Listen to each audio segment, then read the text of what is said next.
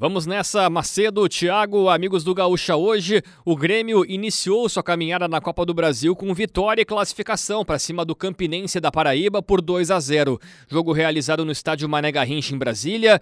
Pouco mais de 9 mil torcedores presentes e Cristaldo e Ferreira marcaram os gols gremistas que confirmaram esta classificação. O Grêmio avança à segunda fase, embolsa 1 milhão e 700 mil reais como premiação e agora vai enfrentar o Ferroviário do Ceará. Como já houve o sorteio do mando previamente, a partida contra o Ferroviário será na Arena e a tendência é que a CBF marque essa partida para o próximo dia 15 de março. Muda o regulamento. Continua sendo um jogo único, mas agora o empate leva aos pênaltis.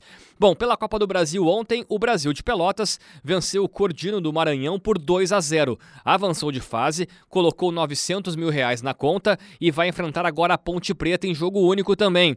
E a partida será no estádio Bento Freitas. O Ipiranga, que havia se classificado na semana passada, conheceu ontem seu adversário. Vai ser o Bragantino. Ipiranga e Bragantino, que ocorrerá no estádio Colosso da Lagoa, em Erechim. Lembrando que o outro gaúcho classificado é o São Luís, este vai enfrentar o Remo jogando no Pará.